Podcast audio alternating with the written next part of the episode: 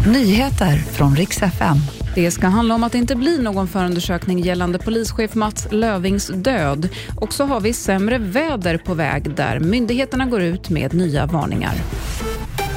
Det blir ingen förundersökning om arbetsmiljöbrott i samband med polischefen Mats Lövings död i februari. Åklagare konstaterar att det hela är en oerhört tragisk händelse men säger att det inte har framkommit tillräckligt med omständigheter som talar för ett brott.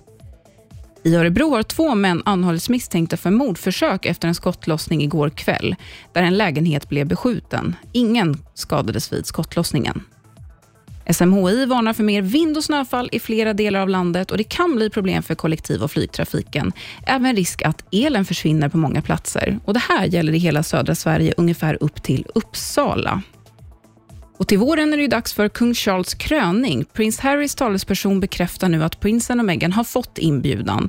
Sista tiden har det varit minst sagt dålig stämning i brittiska kungahuset efter att Harry anklagat kungafamiljen för att ha varit både rasistiska, känslokalla och att Charles har varit en dålig far. Trots det så vill kungen ha sin son vid sin sida vid den här historiska händelsen. Men paret har inte svarat än om de kommer eller inte. Så vi får väl se om den här inbjudan lyckas samla hela familjen igen. Det var nyheterna med mig, Sofie Hodén.